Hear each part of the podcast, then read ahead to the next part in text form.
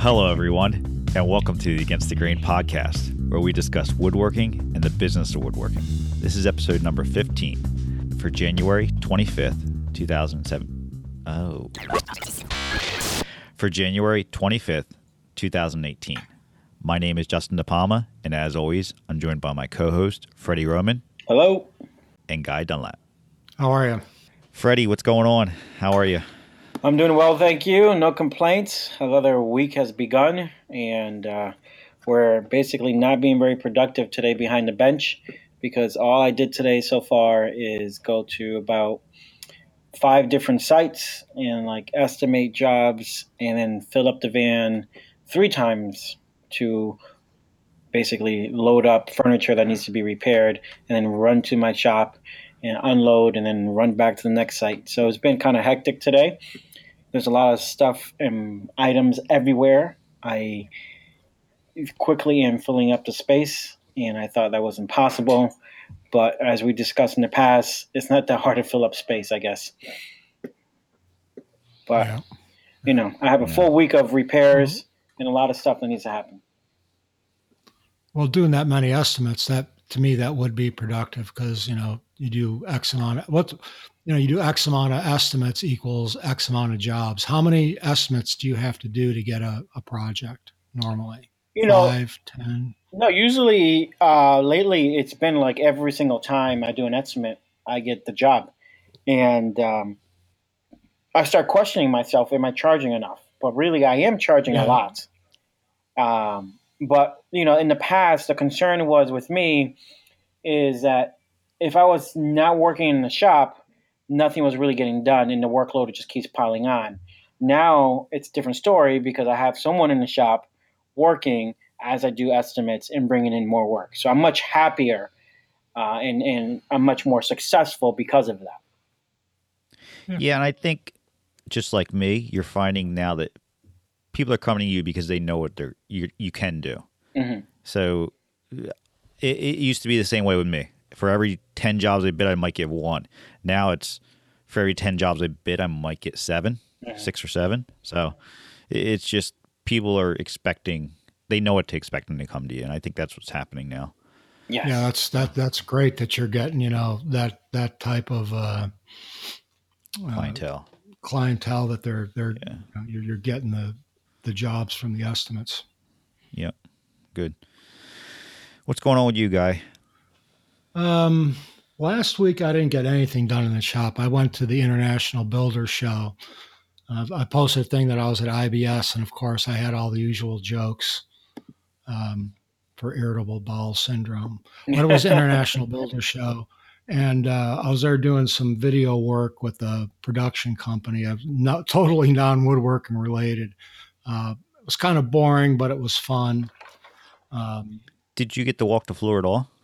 No, I, I, walked the floor for maybe an hour, maybe an hour and a half, and there were some vendors there that I had done some uh, business with prior, you know, through sponsorships and things like that. So I just stopped by and said hello.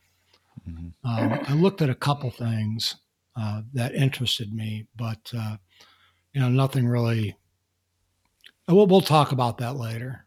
Okay. I've, got, I've got something I want to talk about. We'll, we'll talk about that later, though. I did get my um, buffet glued up, which was uh, a three day process because uh, it's such a big piece and it's fairly, I don't want to say flimsy, but it's not, wasn't rock solid until everything got put together. You know what I mean? Yes. It's like an erector and, set. Yeah. Yeah. And I wanted to be able to move the stuff around. So I used hide glue which I would normally use anyways, but I needed to be able to move the pieces around after I was fitting them together and everything because I needed the open time. And uh, because of that, you know, I got, you know, put a piece together, let it sit, take it out of the clamps, do more, let it sit. So it was like, I said, it was like a three day process just to glue it up.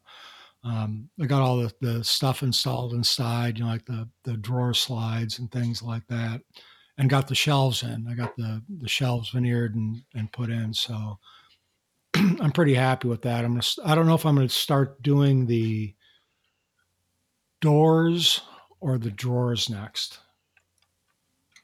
doors. So, but that's yeah, I think that's what I'm going to do next because I already have that. I already know how I'm going to do that. I don't know how I'm going to do the hinges yet, but I know how I'm going to do the doors.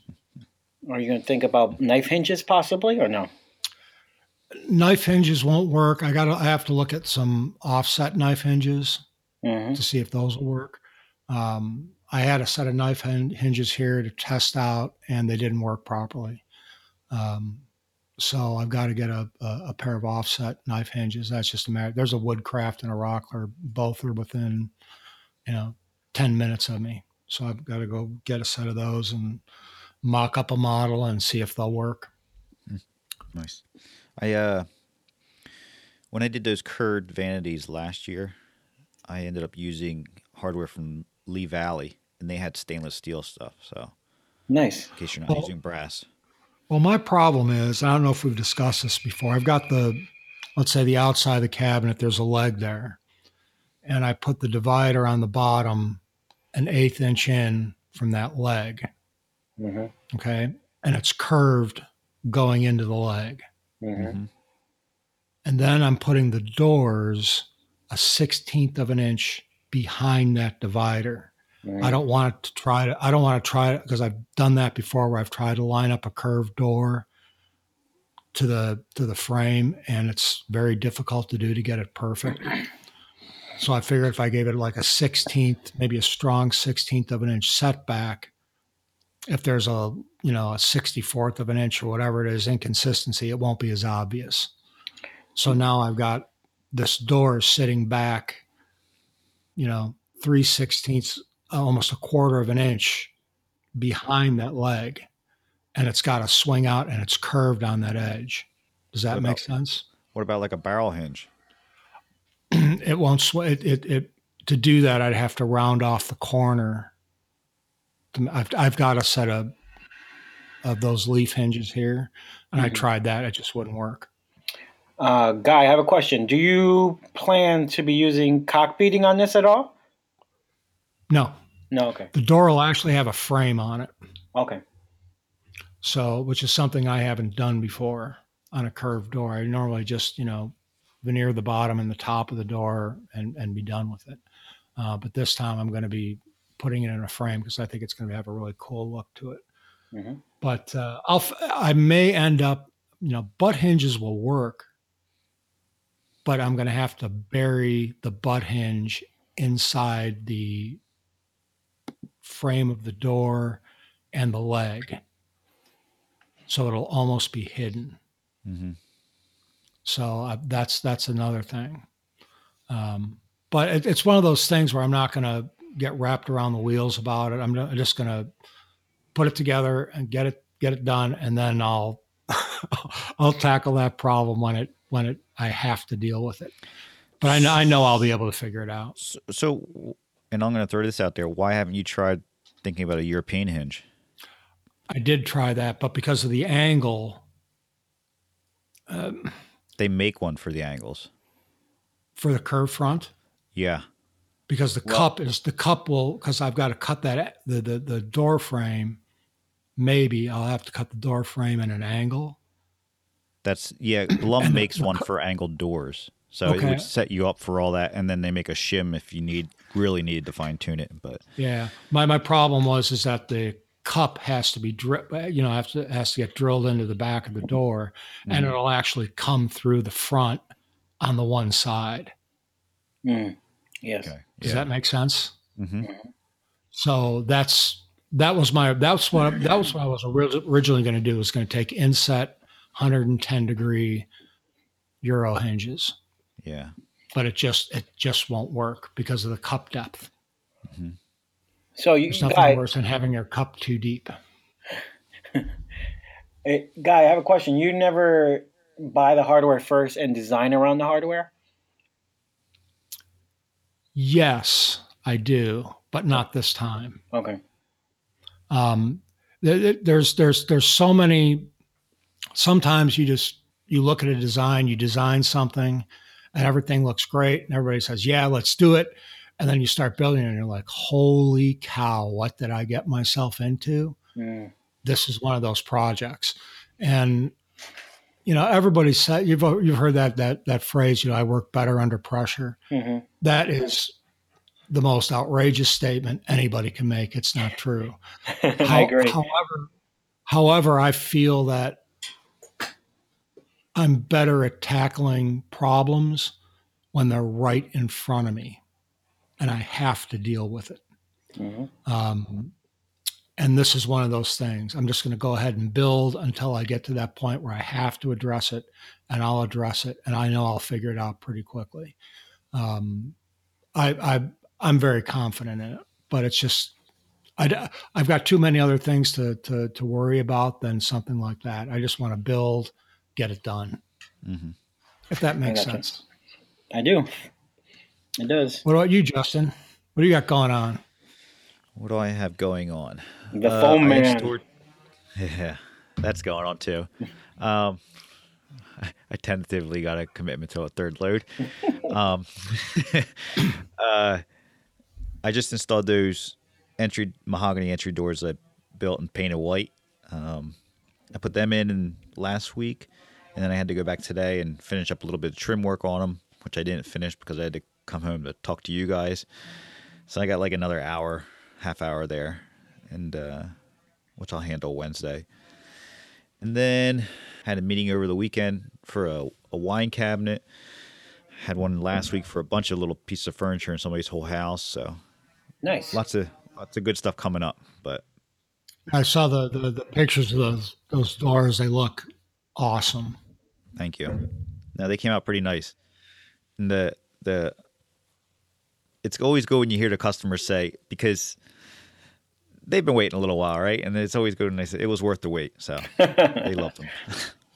you know that conveyor belt system you made and showcased on Instagram was really nice. you like that?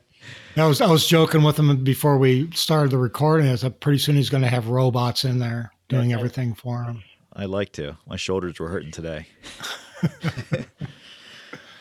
yeah.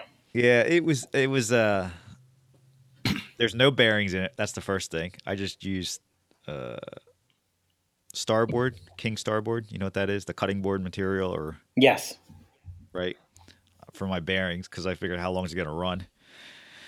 And then I had the belts. They were from my uh, edge sander that I made. I ordered the wrong sizes, so I just taped two belts together. Nice. And then there it is. Yeah. So what is that for? Just so you can take them and kick them off the. So it, the pneumatic thing shoots it off the the bandsaw, and then it hits that, and then it goes into a bin. No. No. the, okay. So I have the pneumatic ram, and then I had mm-hmm. a little tray that had air shooting out of it that would shoot the pieces. Mm-hmm. But my helper, aka my brother, was complaining how he kept getting foam in his eyes every time he grabbed something because it would shoot basically every time he was grabbing something, right?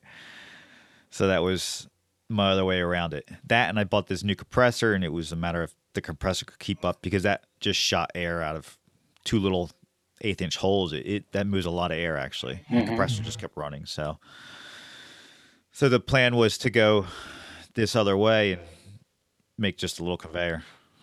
So I had a free day on the weekend, and that's what I played around with. Nice. Yeah. You have a very interesting life, young man. I guess. Too much that's what happens when you wake up in the middle of the night thinking, and you just pop up with an idea. It's like I could make this. Yeah. So, so yeah, that's it. Nothing to it. All right. How about we we talk about the Patreons, guy? Yeah, we had uh, since the last time we talked, we had three new patrons: uh, Luke Hattenberg, Robert Temple, and Cole Roberts.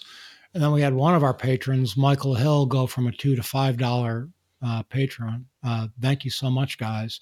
And as always, we've got Reese Yance, Mel Harris, aka Llama, Adam Gadet, Michael Brindle, Tom Harvey, James Shadbolt, Sean Raymakers, Mike Holzhauer, Keith Johnson, Sean Walker, and John Ross. One of the goals we had at $150, when we hit that goal, we're going to do a patron only episode once a month. So we're really close to that right now, which is awesome. Thank you, everybody. Yes, thank you yeah. very much. Do we want to answer that email that we had? Somebody sent sure. us? Sure. Yeah, we got an email from Matt Lynch.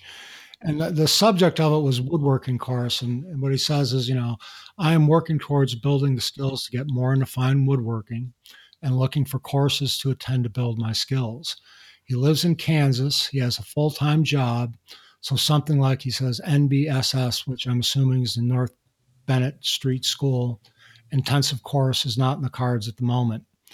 He's looked at their two week introduction to fine woodworking course and he said that is a possibility. However, with travel, tuition, room, board, the ticket for that would be roughly $2,500 or so. Before I could commit to that expenditure, I want to get your opinions. Um, are there any other courses that you would recommend for someone with the ability to take limited time off from the office? And uh, thanks in advance. So, just to throw this out there really quick, why not Marc Adams School? Because that's what. Closer. Yeah, that's what I, I was going to say. You know, they they do a lot of weekend classes, single day classes, and just like one week classes. Um, hmm. I'm surprised I've never gone there. It's only like a half hour drive from my house. yeah.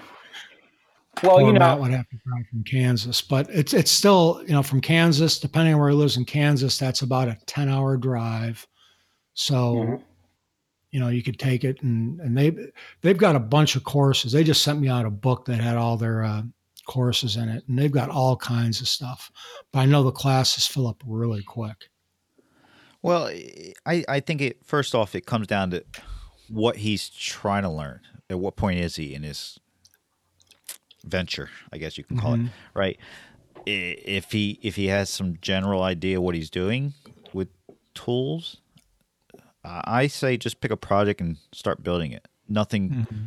over your completely over your head, something that you can actually accomplish in a couple weekends, and then just start building from there. And then at some point, you, if you're ready, then you go take your classes, which he may be at that point now. But it, and if he can't take a class, pick a harder project that's it, and then just build your skills from there. I mean, that's that's how I did it, and that's why I say it that way. But yeah, I know Freddy did it another way, and and Freddy, you can isn't there probably woodcrafts that would have classes, or he's probably looking more intensive than that. sounds like. Well, since he lives in Kansas, there is the Kansas City Woodworkers Guild that offers a variety of different courses and brings in instructors who are well known uh, to teach there, and that's one option. Obviously, Marc Adams, like you guys said, is another great option. The concern I have with taking courses from schools is I want an instructor that actually has real life experience, that they're not a recent grad, that they actually know what they're doing, and it can be very educational beyond the subject matter that they're talking for the week or the day. So I believe a good instructor is, is very important. And unfortunately, and this is hard sometimes to believe, because a maker is a great maker, it does not mean he's a great instructor.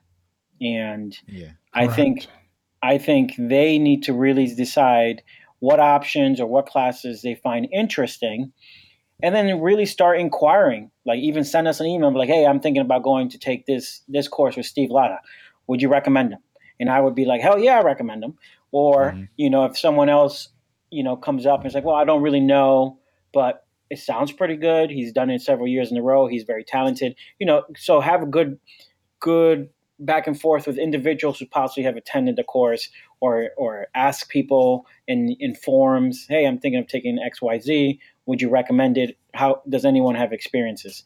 And I think that really helps a lot because in my experience, there's been several classes that I wish I could get my money back. I was very disappointed and it's either I was too talented at the time to take the course, or really the instruction wasn't as good as it should have been. Yeah. Right. Yeah. So yeah, it, I, go ahead. I'm sorry. I, it would it would help if we knew at what level he was at with his woodworking. I think I. It all depends on what he's looking for. It really does. I mean, he just says an intensive class, but is it because you're trying to learn veneering? Is it trying? because you're trying to learn how to use hand tools? Is it? Well, I think you know one I mean? that's that's the other option. I mean, since he mentioned a fine woodworking course, I'm assuming that the fine woodworking course is a kind of a, uh, both hand and power tools. So he basically learns some joinery with doing it by hand, and he ner- learns joinery to do it by machine. So you get the balance of both worlds. Yeah, it's it's a it's a tough question to give a definitive answer to. I think, and it, it really depends on exactly what he's looking for, and uh, you know what his current skill level is. And we don't have that information. Mm-hmm. Uh, I wish we did, but um, still a good question. I, I, we actually discussed this, and I think what uh, our, our, second or third episode we talked education. about yeah. education. Yeah. yeah. So go back and listen to that, Matt. That's got all the information you need. And and, and feel free to shoot. Yeah, feel free to shoot us another question with more in depth about your question. Um, yeah, that, that, would help us. But um, okay, lastly, I'd like to say one last thing. Honestly, I don't think it's worth the travel to the East Coast. I just think you have plenty of opportunity locally to find something for a two week class. Yes, or even a weekend yeah. or whatever. Mm-hmm. Right, right, right. Now, for a two year program, is it worth it? Is it worth a two year program? You know, I went back and forth on this. Years ago, I would have said yes. But the programs have gotten so expensive that I today, even though I love the two year experience, I will say it's not worth it. Wow. I know. It's kind of. It, it well is that because because you're not using uh, your education as to what it was probably the, the traditional tra- yeah that you learned the, am I using the tra- yeah? Am I using the training and tradition that I was handed down to me? Yes, every day, hundred percent. And okay. the reason why I'm able to do everything as quickly is because I struggled for so long for two years plus at the school. But I have to weigh in two years, twenty thousand plus dollars a year, just to get good bench skills, and I'm only limited to how many pieces I can make you know, one school, say the Furniture Institute, it's not really structured. There, it's somewhat structured, but nowhere near as structured as North Bennet. Some people like being able to build whatever they want. Some people want the structure. In the end, you have to be open minded to realize that not many people are going to buy furniture. So, are you going to be building cabinetry or are you going to be doing repair work? Can you just go ahead and find a local shop that can teach you all that and then take courses that will give you more advanced skills to learn exactly what you desire to learn. That's a good point. That's a very good point. So give us some more information, Matt. All right. You guys want to jump on our subject for this week? Which sure. Is our dream shops. Uh, well, that's easy for me. Anything that you can't put a, a wet, snowy car in. So is it getting smaller or bigger? Or does that just mean you uh, don't have a garage door to let people in?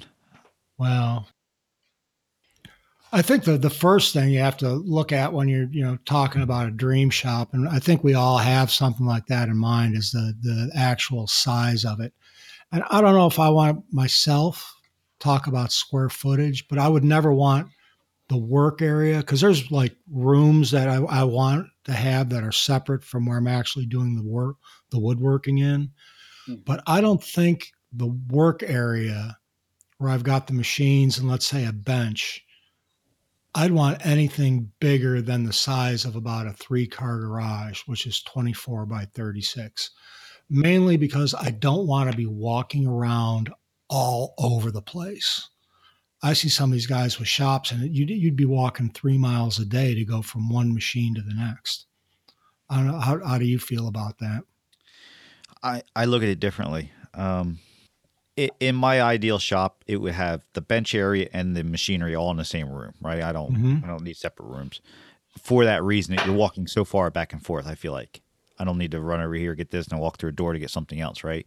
Mm-hmm. But I would want my space to be well my dream size would be 50 by 30 for just that area where the machine room is and the uh, the workbenches. And I want a lot of space, not for the machines or anything, so I can work on multiple projects and just have them sit in an area. It's not like I'm going to be walking the whole area. It's just I can have something in one spot and something else in another spot. Yeah, a, yeah. with a couple benches. That's how I, I look at it. I agree with that 100%. And that's what I was saying. I'm saying just the work area itself, not storage for extra products, projects. I'm not talking about that either. Staging no, area. I'm no, just I'm talking not. about like the size where I'm actually physically working. That's what I'm talking about. Thirty by fifty is pretty big, man. It's fifteen hundred square feet. That's yeah, a, that's a big footprint. I know. The building's even bigger. well, the building would be bigger. Yeah. For me too. But, yeah. No. Uh, no. I. It, it, and it comes down to what I'm working with now, and I think that much more space would help me. Yeah, you do a lot of built-ins and stuff. Yeah, and it, yeah, and then you're tripping over things, and that's the idea is that I can set something there, work on it in one spot, and then still work on something else in another spot, and not trip over it. And mm-hmm. it, it's it's more bench area, I guess you could say, or yeah. setup area. Yeah, my my actual machining area and all that really isn't going to change much from what I have now. Which, which it, like I said, it's a combination of there's a bench and machine all in the same area, which is 19 by 35, and then I got a little additional spot that I opened up last year, which was I think 14 by 15.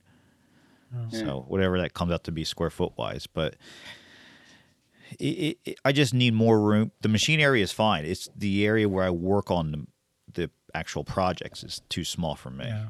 That's that's the problem I run into. You know, some of these bigger projects just it just takes over the shop. Mm-hmm. Yeah, I don't have any room to walk around. Right. Right. So, what about what you, about Freddy? Um, for me, I was thinking that really hard. What would I like? And I, I feel like I want two levels. I like to have a upstairs and a lower, you know, bottom. Absolutely. And for the downstairs, I think I would like a thirty by sixty you know. And the reason being is that I like to have a machine room, and then I like to have a bench room, and I like to have a upholstery section, and a finishing room, and then a gilding room. So there's certain areas that I like to have certain things in because then I can control the mess and the flow and the dust going into every single room. Obviously, I'm more specialized, so that gives me the reason for being so specific in having my rooms being broken down in a certain way. And since I'm not like you guys, these would be physical rooms, not just areas, but a physical room with walls and a door. Yes. Mm-hmm. Okay. So uh, you're talking about the whole s- footprint of your shop would be 30 by 60. The whole first floor is 30 by 60, and then the second right, floor would be 30 by 60. Yeah, mine would. I would. I can't remember what I said. Mine would be uh, oh, 50 by 50 is what mine was going to be. Yeah. Right. The whole footprint. Yeah. So I, I really don't know what the square, I know the area that I would want to be working in would be around yeah. 24 by 36. Other rooms I would definitely, and I would, I would, and over that area, I would want the open to the, open to the roof. I do, would not want a ceiling. Yep. And the other part of the building, I would definitely have different rooms but with the second floor with steps mm. going up into it.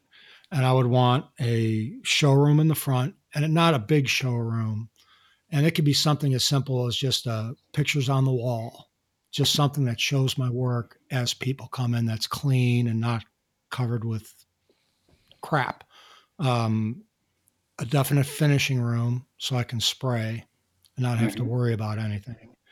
Um, upstairs, I'd want a place for an office, mm-hmm. um, a place to do photography. And one of the things I'd want to put in there too is a lift that goes from, you know, a hole in the floor with a hoist so I can get mm-hmm. projects from down there to up there so I could get decent pictures of it if I needed to. Um, and anything else I wanted to put up there storage wise. I had a friend that had a his spray booth on the second floor and it was basically the same thing. It was a hoist platform, and that's how you bring everything up and hmm. down there. It, it was absolute pain for him, but that's what he had to do for the amount of space that he had. But yeah, yeah. it works. It is what it is, but it worked really well. So yeah.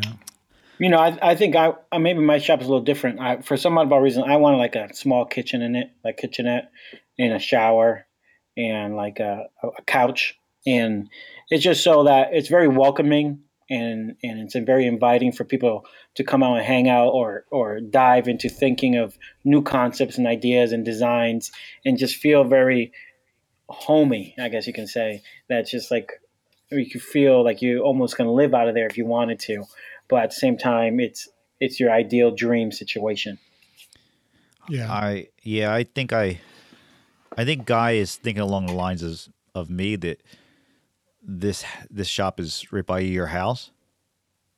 Mhm. You, yeah. So so like, I don't know that I need that part. I definitely want a bathroom because Mhm. Yeah. It's only eighty it's- feet it's- away, but it's just yeah. eighty feet away right now, right, Yeah, or whatever it is. Yeah, but uh, otherwise, yeah, it's it's got an office and storage area on the second floor, just like you're talking about, guy, and just like you're talking about my actual workshop area. There is no ceiling. That's the cathedral part of it, just to get the the ceiling height out of it for me. Yeah. I would, uh, but like Freddie, I would want a bathroom with a shower, a nice bathroom, not Mhm. one that's you know all that's got a slop sink in it or anything like that, but something that looks nice and decent, and a small kitchen area, probably close to the where the the showroom is. Mhm. Um, I had a similar setup like that in my old shop. I didn't have the bathroom, and and as far as it would have, to, it would be completely self sufficient as far as mechanicals go. It's its own heating system, air conditioning, plumbing, all that. Yeah, Um, 200 amp service. Um, would you guys want three phase available in the shop? I would, or Yeah, a face if or a I phase converter. Yeah. yeah. I If would. it's available, I'll do the I'll do the three phase. If it isn't, then yeah, I'll just run a three phase converter. What Um, about what about heat? Would you do forced hot air or That's where I'm different. okay? So the shop I'm gonna build eventually here, uh, like I said, it- my shop's gonna be 50 by 50. There's gonna be a storage and a spray booth on one side, which is the so if you take 20 feet off of that 50, so it'd be 20 by 50. That'll be part storage, part part um, spray booth. That will have a concrete floor with in-floor heat in it Yes. right? The actual shop area, the plan is that I want to do a crawl space. That way I can do in floor heat in that on a wood floor, Mm. have access underneath the floor to put some dust collection, electrical, hmm all that stuff underneath. And then I still want to put a fireplace in there because I just burning scraps. That's Yeah, it. yeah. I, I I thought about that too, and and as far as the floor itself goes, I would not want to be standing on a cement floor. It would Yeah, be doing it. it would it would be wood, and and for heating, I'd be using radiant heat Above. above. Yeah. Absolutely. And I have no problem with with doing drops for you know, and I thought about that too as far as dust collection goes and putting it in the flooring and everything. The only problem with that is if you ever change the uh, where the machines go in your shop, hmm Yeah, I, I'm it not could putting be it could be a little it could be a little bit more difficult. But but the way I would set it up is, you know, I would have just a main trunk and then just have a couple pieces coming off of it because I really don't need to have 15 drops for dust collection. There'd be like four or five, and that's it. And I could get most of it along one wall, uh, with the exception of the table saw. And I would I just do think- a single drop for that. For me, I think the only thing that would probably go under the floor for sure is the the table saw and maybe the joiner. Everything else would probably still come above. hmm The, the stuff that's going to stay stationary that I know it's going to stay there up, I might go below, but majority is still going to go above. And, and the other thing I will do again, which I have now, is the dust collector's mounted outside, so there's no filter on it. It just it goes into a bin, and the rest of it exhausts outside. Yeah. The only problem I always wondered about that. How much does that heating and air conditioning do you lose in the building because of that? I don't have any air conditioning, so I can't tell you that. But heating, I, it, it's not like it's running Yeah. Good point. 15, 20 minutes. So it, it's, it, I mean, I turn it on and I shut it off. So it's not like it's running forever. That's, I don't think it affects it that much. Yeah. That see, and the fact that my shop's not insulated anyway, so uh, it leaks like a sieve as it is. So Mhm. yeah, as far as like dust collection goes, we, we talked about that a little bit in three phase. I definitely would want a, a three phase dust collector, and I would want to have I want to have it in a separate place where I couldn't hear it because Yep, they're, that's they're the way mine is noisy as hell. Um, and I would just you know they're designed for continuous run. Mhm. So Yeah, I would I just, just- I would just turn it on and leave it on. now that, yeah, no matter what you do, then it's going to suck all your air out. But I, I don't like it running. so I don't leave it running. And it, as simple as me just shutting the table saw off and then walking over to cut something on the chop saw, I'll shut it off. And it's just I turn it on when I use it. Otherwise, it's shut off. Yeah. I don't know. That, that bothers me to leave things just running for no reason. Yeah. And I don't know like, why. It's just one of those little pet peeves I have. In my in my shop now, I have those IVAC switches. Mm-hmm. So every time I turn a machine on, I've got for 110, and then I've got you know the the 220s also. Um, right. I turn a machine on, and my dust collector comes on, which is very convenient. Um, I suppose you could do something like that but I would definitely. Yeah, I, I, I have remotes for everything, so no matter what machine I'm at, there's a remote there, and I just turn the remote on or off, and that's how I do it, and it, it works fine for me. And I have a ClearVue unit, which is more than enough for my whole shop. So. Yeah, yeah. Now, how how big is your your pipes? What do you uh, think? My main trunk is eight inch, and then everything else is six inch down to the machines, which is I when I originally had the ClearVue, I guess it was when I did my uh, when I took the wall down last year in my shop to expand it. That was when I went to do. That's when I went to all the six inch piping. Mm-hmm. Um, before that, I just had the eight inch run, and everything was four inch off of that, and I was able to just have every single blast gate open, and it pulled it just fine. Now with the six inch on there, I can only have two gates open. So mm-hmm. I mean, that became a pain to me because I've gone so long without having to ever open or close a gate, but now I have to open and close gates. But that's yeah. not, n- neither here nor there. It's always the table saw just always stays open, and the other ones are the ones I open and close. So, yeah. Do would, would you use metal or would you use a PVC piping? Metal. It's I don't know. I I don't know about you. I can't find PVC 6 mm-hmm. inch. Um, and really? for what it what it cost for me to do the the spiral metal, it wasn't that bad. It wasn't okay. that expensive. From what yeah. I understand, especially for six inch PVC, that's not cheap either. So. No, yeah, not. you can you can get the the DWV or the the drain waste vent PVC, which is a foam core instead of solid core PVC, and mm-hmm. it's a mm-hmm. lot less expensive. Oh. But it, it, I'm I'm not sure of the sizes though. I don't know if it's available. I know it's there's you know four inch absolutely. I think it's six inch also, but I don't think you can get eight inch. I may be mistaken on that. You'd have to ask a, a plumber, which I am not. Well, mm-hmm. to be honest with you, the the spiral, I don't think the pipe's expensive. It's the all the turns and everything. Which yeah. I I have some turns, and then other stuff I just bought regular six inch ductwork and use that. So or I would put two two two nineties or f- whatever you call it, the flexible elbow thingies, mm-hmm. ones where you can self make them. I just put two of them together so it wasn't such a hard ninety degree angle. Yeah. No, because the, the, the problem that many people don't realize is the more hose, flexible hose you use, the, the worse the dust collection can be. Right. Yeah, my the, the, all of my stuff causes friction. Right. All of my mm-hmm. stuff is as close as I can get to the machine, and then there's a short section of flex hose on there. Yeah, a six inch flex, and that was the other thing I did as well over last year was convert all my stuff that was four inch to six inch, and it made a huge difference. You mean at the machine? Yep, I okay. I opened all the ports up on all the machines. All right.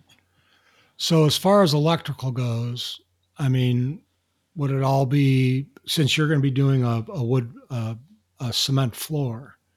So you'd want to be wood. So doing the electrical on the floor would be really easy to do. Yeah. Because yeah. I can just drop yes. the, the, the stuff in there. And if I decide to move one of the, the floor outlets, I can just move it. Mm-hmm.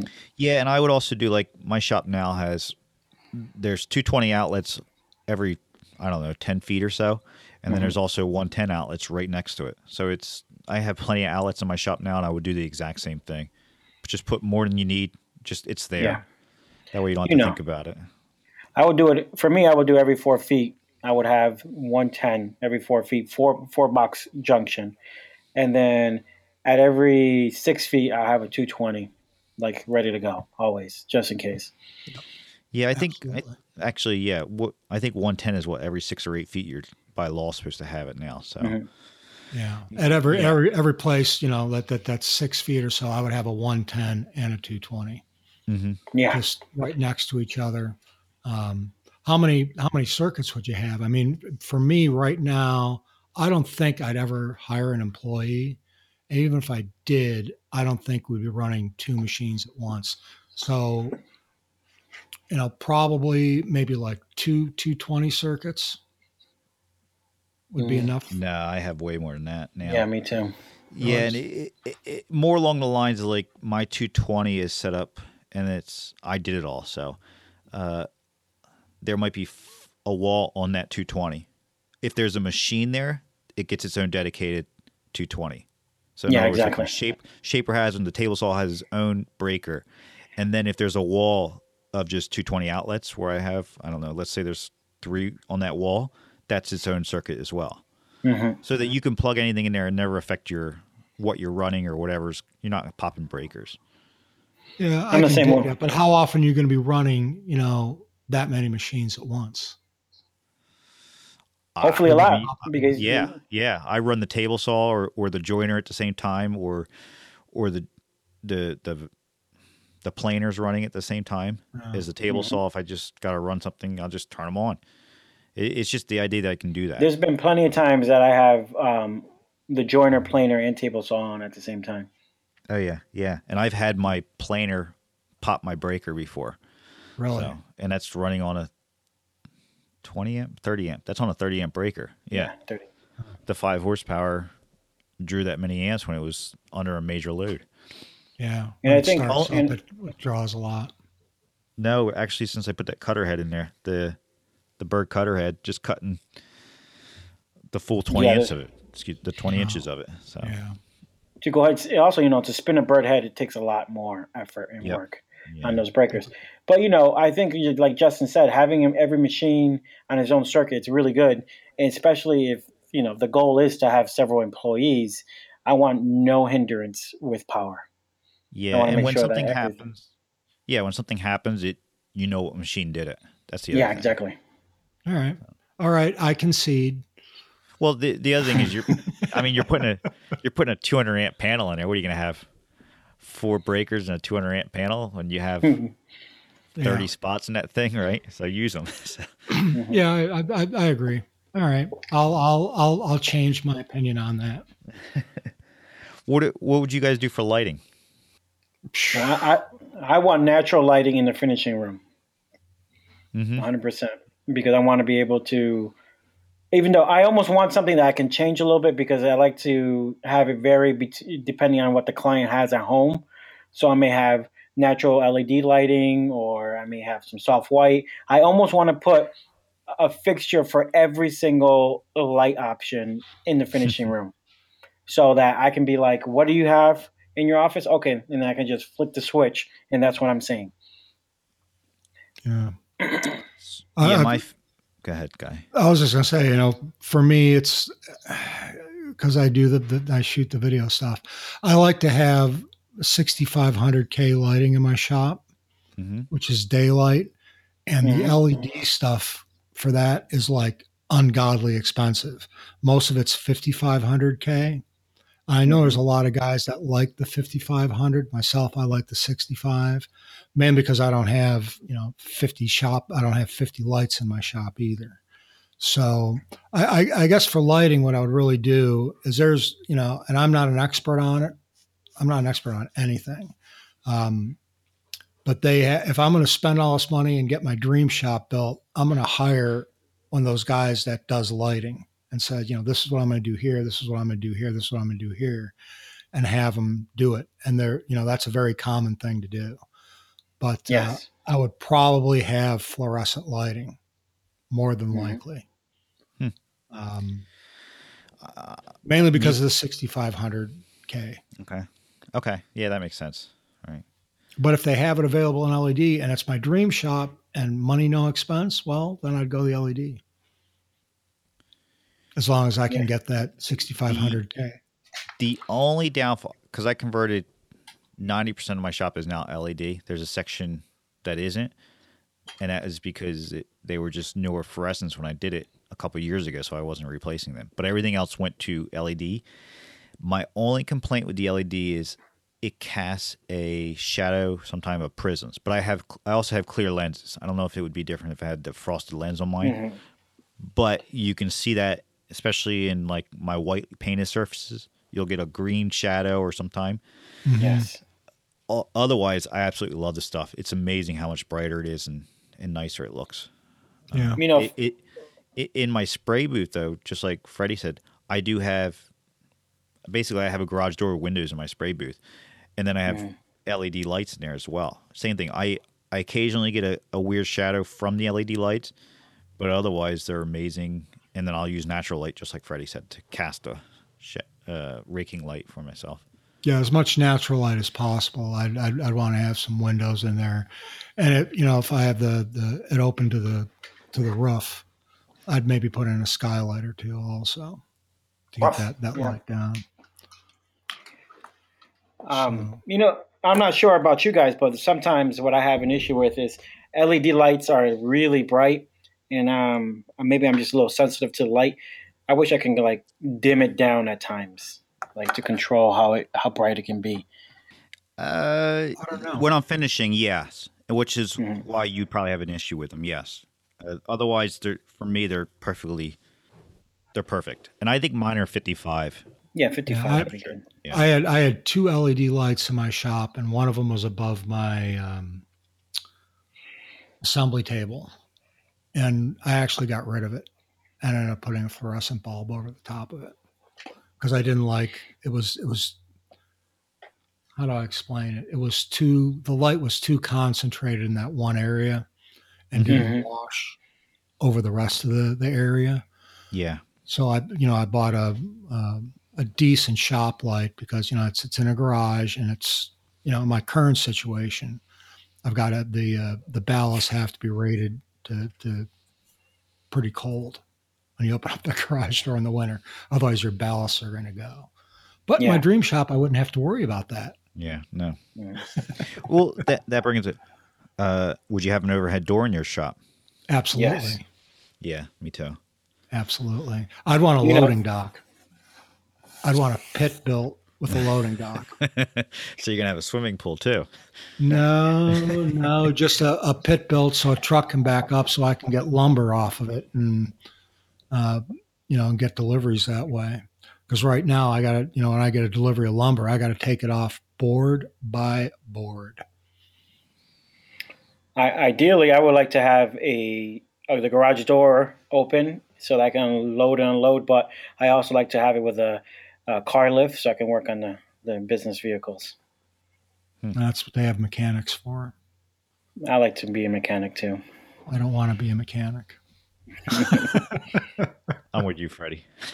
Yeah. Uh, um, I I'll tell you one of the other things I would definitely do is, well, me being me, I'm definitely building the shop doors, the entry doors, the man doors, and I'm going to do a pair of double doors Right yeah. now, I have a, a, I think there's a 42 inch door on my my shop, mm-hmm. and that's nice, but it could be a little bit wider. And I think yeah, something totally. like 54, 54, 60 inches would be perfect. Yes. So carry carry stuff in and out, and that's that's yeah. what I was talking about too about a a, a loading dock, mm-hmm. where a, a box truck can back up to it, and it'd be at the same level. Yeah as as the floor, and you can just walk stuff right in. Yeah, I, I would have an industrial forklift. So, I think that for me, I think I, I would a pallet jack would be fine. I don't know if I need a forklift. One thing that I've I've seen that I would definitely want in the shop, which I just don't have room for right now, and more than one, but an adjustable height assembly table. Yes. Uh, that rolls around so that I can, locks. Yep, and I can put stuff on it because, like right now, I mean, I got to work on stuff, and sometimes it's I'm reaching over my head to put stuff in on it. Um, but being able to to adjust that and then move it from you know one place, so I'm doing it over here, and then I can take it over here, and that goes back to the walking. So you know, you're you're fitting pieces in a in a cabinet or something. It'd be real nice to just move it over there and say, okay, now I can do my relative dimensioning and create the part, and fit it right there. without having to, to walk 10 feet or 15 feet or whatever. Right. Um, mm-hmm. But that was that's something I would definitely want to have is, is a couple, three of those. And those can be really expensive. Hmm. Um, but that would be really nice. Did you uh that that YouTuber from I don't know where he's from, Japan. I can't even remember what the name of his his channel is now. But he has I think his is like a motorcycle lift, basically. Scissor lift type deal. Mm-hmm. mm-hmm. Exactly. And Those are great. rubber top. Yeah. Which is like a smaller version. Yeah, totally adjustable. Yeah, there was a guy on YouTube that's from somewhere. I, he might be in Germany, but he might be a little bit north of that. Um, Timothy Wilmots. He built this thing called the multi-function cart, and it's pretty hmm. cool. Hmm. Um, you need to check that out. But it's it's it's pretty nice, and uh, it's anyways. It's it's a, it's kind of the same thing where it's a scissor lift kind of thing, and but uh, yeah, it, it, would just be really nice to have the room to roll something like that around and have your different projects on it. Actually, right now, am I? I'm thinking of putting my my buffet and just taking a piece of MDF or a piece of plywood and putting some wheels on it so I can put that thing on it and move it around mm-hmm. it's it's just always in my way and I've always got to pick it up and move it. That's how I want all my pieces in the shop for repair. I want all the bases from besides the workbench. I want everything on casters so when I'm it's clamping, I can just move it over to the next one and just grab the next cart and move it over, move it over. Yeah. It's much more efficient. A, a big clamp rack. Yes. That you can move around to different mm-hmm. stations without having to go, oh, I got to carry this over here and do that. You know, and it really goes back to uh, a lot of it has to do with efficiency, that some of the stuff we're talking about right now, saving time. I mean, it doesn't sound like it adds up a lot having a, a, clamp rack 15 feet away from where you're working. But as you know, when you've got to get, you know, like 10, 15, sometimes 20 clamps, that can add up to a lot of walking. Yes. You don't think it does, but it does. And it takes a lot of extra time. So anything you can do to get the furniture piece or whatever you're working on closer to the tools you need is good, and that's why I think like a like a like an adjustable height cart where you can put start build the project on it and keep it on it and just move mm-hmm. it around where you need to. And of it's course, like go ahead, Freddie. I was gonna say it's like the adjust a bench. Yes. Yeah. Yeah. Yeah. Yeah, I'm not sure I do a clamp rack in the sense of making it mobile because and maybe this is the difference part of a bigger shop, but yeah, I mine's kind of centrally located and it doesn't bother me. It's close to my assembly bench, so yeah. So's mine good. right now, but I mean my my shop's only 24 by 24. it's, yeah, it's yeah. right there. Yeah. So which I I think that's another that's a good point. I never really thought about it because yeah, it is right there for me as well. Yeah. yeah. but. I want my clamp rack to be rolling wherever I need it, and I want it to be double sided. And you know, even if with a with a big shop, I would like to have everything almost look like I have a small shop that everything's within reach, that I don't have to step too far away to grab anything I need. Mm-hmm. Yep. Uh, and and and even though you know it would be a permanent installation in most cases, I'd still want everything to be mobile. So if, even if I'm mm-hmm. not putting stuff on wheels, the stuff would probably go on pallets Yes. So I can just get a pallet jack and move it around if I have to. Now I'm 6'2, so adding an extra couple inches to most machines for me is good. Um, I look at some band saws, and I've looked at a bunch of them before I, I bought my the the one I had before I have now, and some of those things are so damn low, it's like I'd be bending over. Um, you know, I've got my my table saw on casters right now, and adds like I think two inches to the height um, which for me is perfect. That extra couple inches makes a big difference. So, um, like I said, I'd still want to be able to have everything mobile. May, there's some machines that I would want to bolt to the floor, like you know, drill press. Um, probably a bandsaw too. I'd want to bolt to the floor because it's such a small footprint. But, anyways, what what about location? I mean, right now, Justin and I, you know, I'm I'm in an attached and you're in a detached building. Um, would you want it on your property or would you want it away from your property? I want it. I want it on my property. Definitely one another. Yeah, Home I'd have to. I'd have. I'd have to move to do that. I'm but, looking to move to do that. so, really? Yeah. See, I, if if I had the room here, I'd want a separate building. But if you know, I have to be realistic about what I have right now. I don't. I don't see myself moving. Right. So I'd want probably about a half acre of property. So I've got a little bit room for expansion. You know, so if you need to, you can add to it pretty easy, which I think is important. I mean, you have to plan for expansion down the road too. So you need the room to do it. You know, I want mine not on the property. I thought I did it for a while, but the busier I get, the and the more opportunities I want to offer potentially classes in the future or or have like uh, meetups. I like to have it off site, but really close and relatively close to where there's a lot of foot traffic or driving traffic, so that I'm always staying busy and and it's always piquing people interest. That it's on the main drag and says you know furniture repair. So right. Mm-hmm. Yeah. Yeah, that makes sense. That does make sense. But yeah. for me and the way my business is, it it works best for me this way. I feel like. Yeah, totally. And, and yeah, there's no there's no rent this way. It's just it is what it is. So. Yeah, I mean, I like to buy the building. You know, I don't want to pay rent forever. that's my next big thing is figuring out can I buy the building I'm in now, which sounds crazy, uh, or can I buy something close by to this because there's so much great traffic around here. Mm-hmm. That's that's that's a really good point. I never really thought of that as far as the the foot traffic and location for you know drawing people into almost a retail space. Yeah, totally. Which you know, if if, if, you have a storefront, then you need that. But if you don't have a storefront, I think if yeah. you're operating like I am, there's no need for it. And I used to think that I wanted a show area. No, for me, I think I would have a storefront because I can. There's so much furniture I can go ahead and pick up and repair, and then put in a storefront for sale. Right. Yeah, it, like I said, I, I used to, but I don't. I don't sell furniture, spec pieces, or anything. So there's no reason for me to have a storefront. And I yeah. occasionally I get people that come over and they want to see things, and it's well, everything I have is not here, so it's there's nothing to show you. And I have yeah. samples of stuff, but and that's what I said before a showroom, not necessarily with pieces in it, but but like pictures. I, I don't know if I'd call it a showroom. I'd call it more of a conference room, somewhere mm-hmm. I can sit down with the customer, you know, go through a portfolio, give them a cup of coffee. If they want to see the shop, they can. Um, mm-hmm.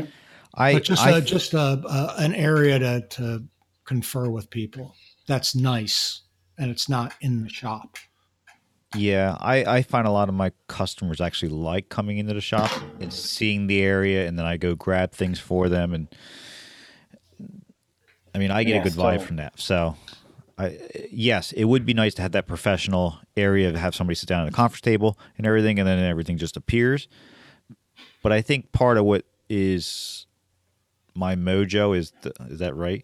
But it is me me me selling the product that I'm selling allows you to see the, where it actually came from. Like it's sitting over there covered with dust type thing, right? And I blow it off and then bring it over to show you a little sample of something or yeah, or whatever. So I would have no problem bringing people into my shop because I keep my shop very very clean.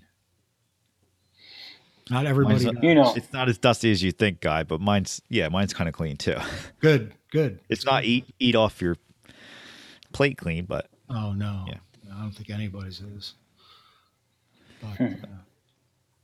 uh, yeah, I'd, I think I'd still want to have the shop on my property, but if it was within like ten minutes of me, fifteen minutes, I'd be fine with that.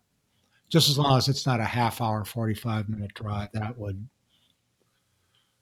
I wouldn't like that. So, what about equipment? you know, what is your ideal setup? As far as tools go? Yes. Would you get new tools or would you just if I if I had the room, the first thing I would get would be a full format sliding table saw. Yes. one of those. I would do the same thing. Those big ones like a Martin or something like that, where I can, you know, throw a piece of plywood on there and just do whatever I need to really, really quickly. Um, those are very nice. Um, I don't know how you feel about that, but that would be really nice. And uh, you know, there's another thing that another room I would want to have is a room large enough to put a full size, like a like a four by eight CNC machine. Mm-hmm. I'm not into the CNC. I'm not into the CNC, but I would like the the table saw, and I like to have a tilting uh, shaper with sliding table. Mm. Yeah. Well, one of the things I can't I can't do now, and it has to do with the, the size of what I'm working with, is I can't do. You know, if somebody came to right now and said they wanted me to do some built-ins for them, it's very difficult for me to do that. I've mm-hmm. got the tools, but I just don't have the space in order mm-hmm. to do it. Now in the summertime I can because I can store stuff in there. But like right now, there's no way. Right. I just mm-hmm. there's no way I could put a, a, big. Uh, it's very hard for me with the piece of furniture I have in there now to move the stuff over. So I'd want to have room to do all that stuff, and I'd want to be able to take on cabinet jobs. I mean, if someone came to me and said, you know, we want you to build a, a custom kitchen for us, I'd be more than happy to do that. And having a CNC machine to cut those parts out for me, and all you got to do is throw them together real quick, would be very yeah. nice. And having the room to do that. So you know, I, I, would like to also add like a 16 inch Oliver table saw with a pattern maker's adjustable fence for high end like compound architectural millwork. And, you know, really, I like to have just a bandsaw that does resawing, just a resawing bandsaw with a power feed set up for it and a 36 inch, probably drum sander, maybe time saver for the veneer work. And then I love to have like a 4 by 10 vacuum bag setup like just always ready to go, slide and go. Yeah, I, me personally, I don't know that. I don't. I don't need any of that, so I don't want it. That's just how I look at it. the the CNC thing. Makes me interested. As big as the new shop is, I'll be able to to fit that in there. If you ever mm. decide to do it. Yeah, yeah. If I ever decide to do it, but I don't know that. I've never used a sliding table table saw. Neither but I. I, I I have no urge to want to have to use one either because everything I do now it works with what I'm doing and I'm not mm-hmm. it would make me more efficient but I don't I don't see the need to have to have that yeah, for what the work that I do. It's a dream it's a dream shop so you can have anything you want. Uh, you, you say that because yeah, my dream shop is the one that I'm gonna build here in a couple years. So it's it's a reality shop for me. So mm-hmm. I th- there's a couple tools that I'll probably upgrade eventually, but more or less everything I have now is going over there. I have plenty of bands or band saws. I have I don't need any more of them. I have a table saw, which I'd like to get another table saw and just basically have the whole dueling table saw deal yep. going on. Yep. Yes. But everything else is I have it, so it's not like I need to upgrade it or unless it, it breaks. Um, I I probably the the only thing I'd like to add is is a little bit bigger joiner. I mean, like I said, I have an old 16 inch, which is great, but I think if I was to replace my 8 inch, it would be with a, a 12 inch, just because the 8 inch just is not big enough all the time. Yeah, yeah. yeah. So. Those are those are the two things that I instantly upgrade would be my my thickness planer, which is a 13 inch, and my joiner, which is an eight inch. They both work fine, but um, you know I'd love to have at least a 12 inch joiner. I'd love to have a 16 inch joiner. Just throw stuff on there and you know not have to worry about sleds or anything like that through the thickness right. planer. Um, and and at least at least a 20 inch thickness planer would be really nice yeah. to have. I'm on the same boat, and I have those right now, and I'm happy I do. Yeah, yeah, yeah. And, and I think, like Freddy said, being that it would be a shop with three phase, I would then definitely get a wide belt sander. Yeah. Yeah. Right now, I just can't support the thing now, but that would be really nice for me. Yeah. So you can do you can do work with slabs. Yep. Yeah. I could do anything. We do work with slabs. You know, the other thing that'd be good that not many people do is uh, or make anymore is the old timers used to have uh, stroke sanders. Mm-hmm. Yeah, stroke sanders are really good because you can, you know, especially if you have a downdraft table underneath it, it works extremely well. Yeah, that's one thing I don't have right now that I've always wanted and don't have room for is a is an oscillating, you know, belt sander that goes, you know, that's vertical. You do like tour oh. slides and stuff like that. You just and uh, you know the be really nice. The other one I like to talk about vertical drum sander is I like to get one. I forgot the brand or the or the maker who makes it, and I'm not sure if they still make it. Is the vertical drum sander that the table or the the drum tilts? Uh, that would be nice to have. There's been plenty of occasions I wish I had that. And there's been opportunities to buy one, but I, have I never jet. did. And I have you have a jet. jet version. Yeah. There's, there's there's a bigger version that you can really like have a six inch diameter, eight inch diameter oscillating spindle sander, and it really goes all the way, almost all the way up and down. So you're using the whole sander, nice, the yeah. whole paper, yeah. and it's it's amazing. So yeah, that'd be cool. You know, the other thing is, I would like to get a. Uh, if I was going to get a CNC, it would be a CNC lathe. There's money to be made in turning. Yeah, there. That's the, the fourth axis. Mm-hmm. So that's what that's called, a four axis CNC that that does you know like fluting and stuff like that on spindles and actually creates the spindles.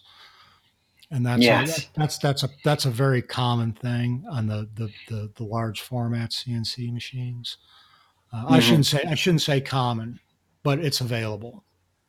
Mm-hmm. It's available. Uh, that would be nice. I'd, I'd, I'd like to have a shaper instead of a router table. You know, you have that now, Justin. Uh, but a, a, a, shaper would be nice. Um, the, the sander I mentioned, a big disc sander, like a 20 inch, uh, a 20 inch disc sanders. Is that what size they make? 20 mm-hmm. or 24 inch? Yeah. Yeah. That would be really nice to have.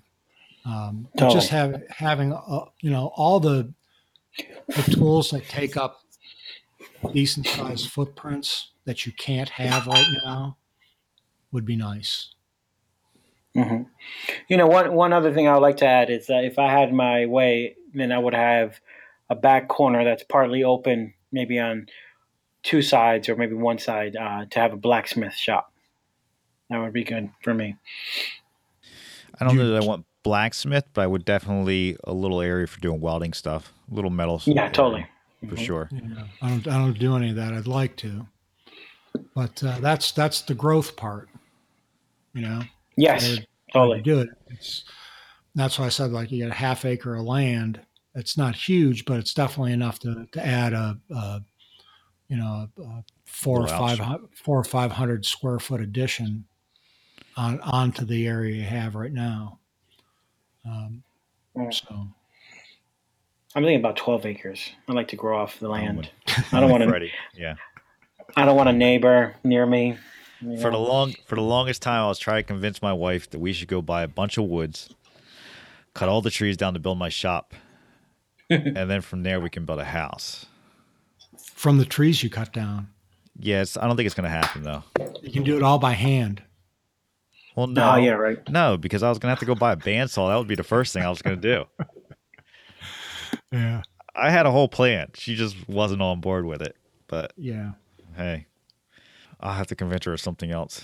Yeah. yeah. Well, it's it's nice to dream. That's a different podcast. yeah, it's it's nice to dream. You know, we originally talked about doing the subject, and I, my mind's just started racing. It's like have this, have this, have that, have this, have this, that. You know, and I think that if you had enough space to grow, you could start small with what you need right now, what would be nice to have right now, and just add on as needed. And that's why I think having a, a not a huge piece of land, but a, a piece of land that's decent size where you can add on to would be nice. Well, we can keep on dreaming or we can move on. Yeah, yeah. let's move on. All right. All right. How about we switch gears here and we discuss a topic that we talked about to ourselves a while ago, but just never brought up on the show? So, sure. Which was that? Well, like you, like you don't know, Freddy. uh, yeah. What what tools are we interested in right now, or we're really like, I don't know, jiving on this yeah. week? Freddy. All right, I'm going first. So this week, I'm sick and tired of people not realizing or understanding or knowing if it's if, if that's a, the way I'm going here. Uh, knowing about the Yankee screwdriver. All right. The Yankee screwdriver is by far the most like recent unknown tool that many people don't didn't realize it existed. I don't it's, know what I understand. Really? It's a ratcheting, pulsating uh, screwdriver that you can oh. do interchangeable tips. Okay, I know what you're talking about. And everyone says, "Oh, everyone will say that that was used for slotted screws," and but now they, there's Phillip head screws available. There's square head screws uh, or tips available. There's even adapters that you can put in it.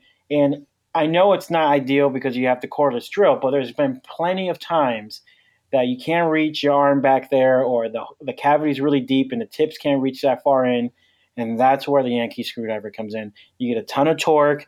You can have it with a spring or without a spring, variety of different lengths, variety of different tips.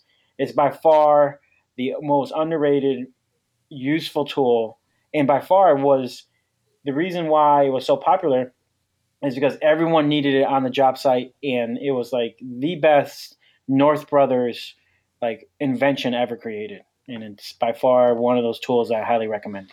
Well, I've got to have I've got to have one now. Don't worry, Freddy's got do. twelve of them or something. Send me one. I got like twenty of them. Yeah.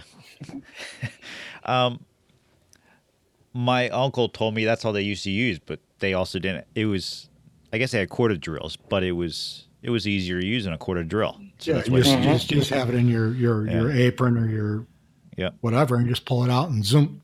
Yeah, and I always saw it laying around. My dad has one. Never used it. I always thought, what the hell is this stupid thing? But if you're gonna it's send not one, so stupid no more. If you're gonna send one to Guy, send one to me too. I don't think Freddy committed to uh, that. I don't think. I think I, yeah, I think I asked, but I got. Yeah, no got response. quiet. yeah. What I didn't, I didn't hear it. Unfortunately, I, I broke up. What about you, Justin? You got anything? I hate to say this. I am really liking this Festool chop saw. That oh, pretty damn nice. it's wonderful, isn't it? Uh, it is. That is a nice saw. It's it's overpriced. It's outrageously priced, but man, it is the only miter saw out there I've ever used that gives you furniture ready cuts and accurate it's nice. You you know what I will say, and it's I've noticed with a lot of the Festool tools, their motors are slightly underpowered. I feel like they they sound yes. underpowered. Let me put it that way. They sound underpowered.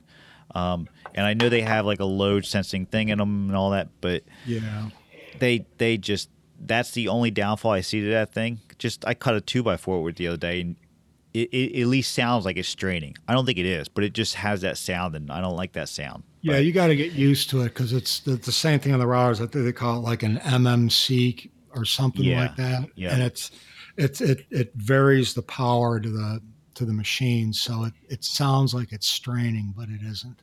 Right. Same thing like you know, on a track.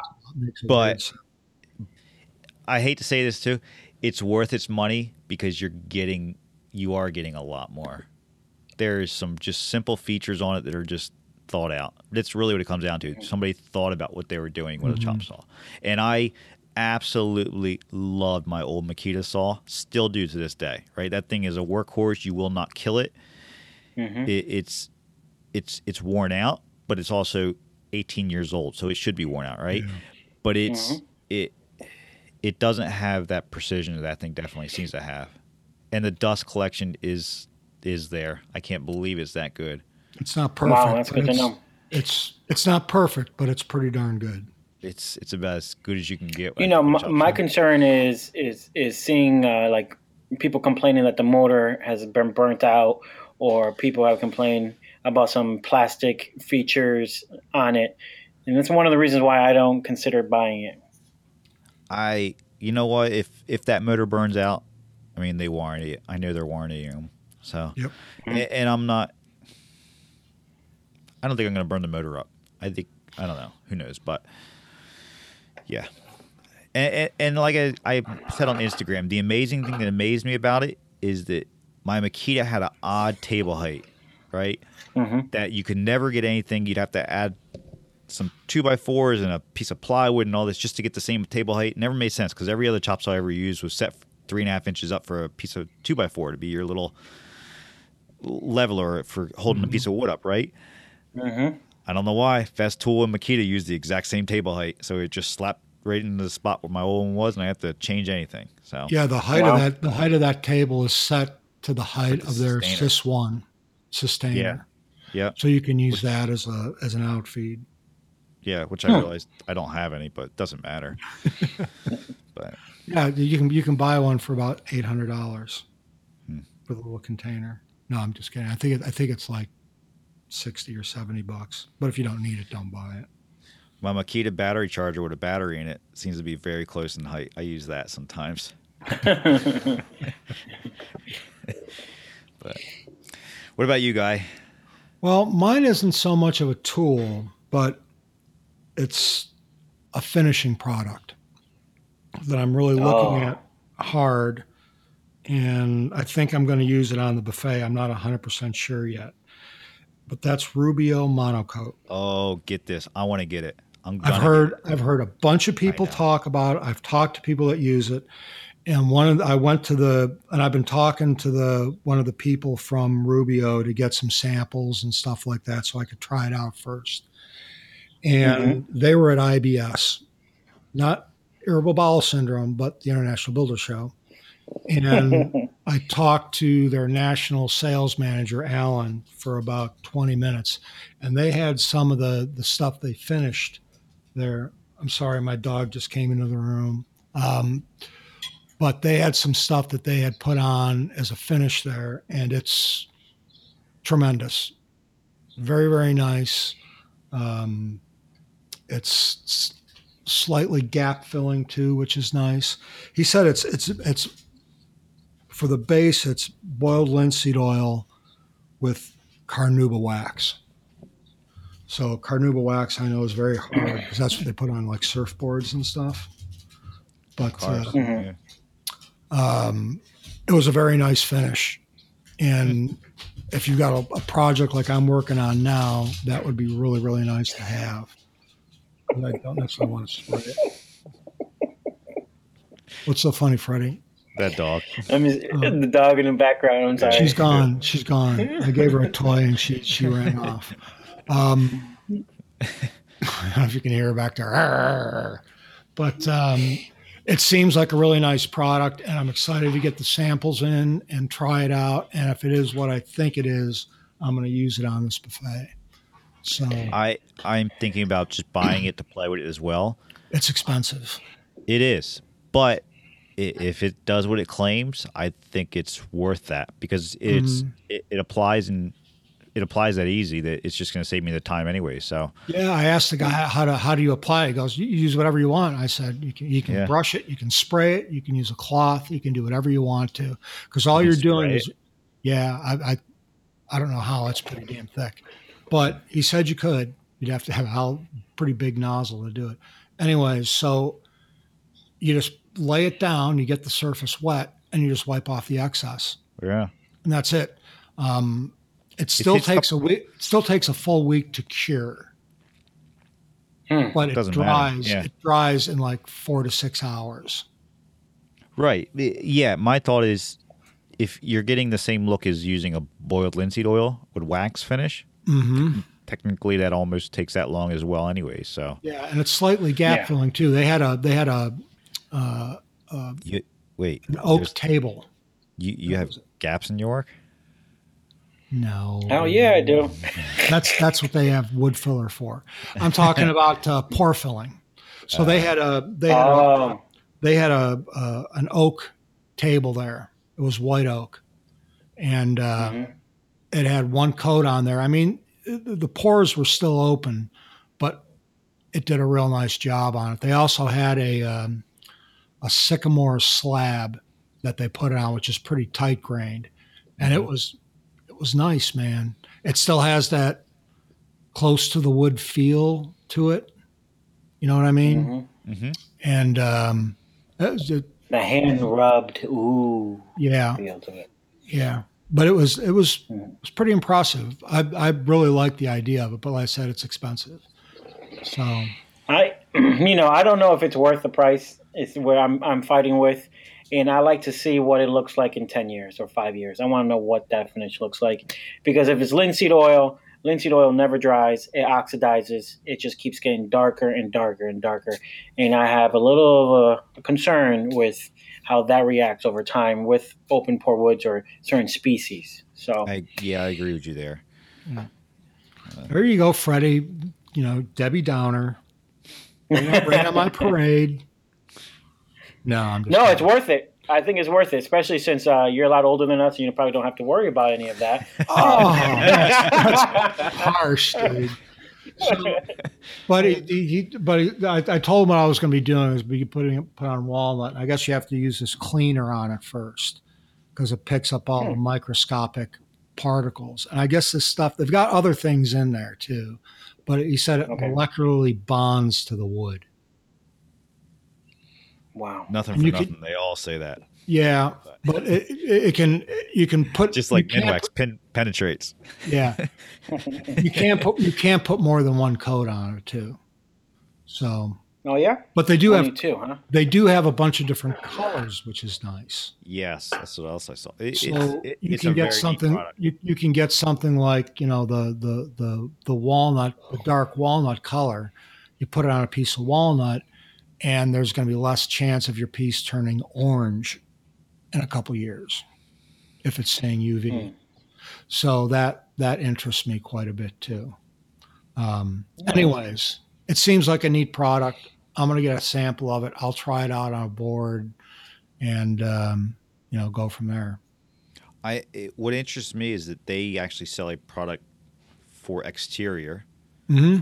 and then mm-hmm. there's a wet countertop product, mm-hmm. which mm. which I would imagine is very similar to exterior, but that that part amazes me that there it's just an oil finish that they can do that with, and it guarantees against it. So. Yeah, but I mean, for me, you know, I, I can I can put the finish on it, and like three or four hours later, go about my business in the shop without that is nice without yeah, having that, to worry about. Which is how I justify the price of it as well. Yeah, because, exactly. Yeah, it, it is it is expensive, but if that's all I have to do is put a coat on and then buff it out lightly, and then just let it sit for days to dry, yeah, it's worth it to me. Absolutely. To yeah, totally. Absolutely. I totally agree there. Absolutely. So I'll let you know how it goes. Please do. Awesome. All right. All right. This one's getting long. How about we wrap it up? All right. Sounds good. Guy, where can everybody find you at? Uh, guyswoodshop.com. From there, you can get to my uh, Instagram feed and my lovely YouTube channel. Woohoo! Freddy? Uh, you can find me at the period craftsman uh, dot com. It's crafts with an S and M or men with an E. You can find me at uh, jdfinewoodworking at gmail.com or on Instagram, which is Justin underscore DePalma. You can find all of us at theatgpodcast.com or our email at theatgpodcast at gmail.com. So, all right. Keep dreaming, guys, for your dream shop. Absolutely. Keep dreaming. All right. All right, man. See I'll you. Talk to you later. Have a good Bye. week. Bye bye.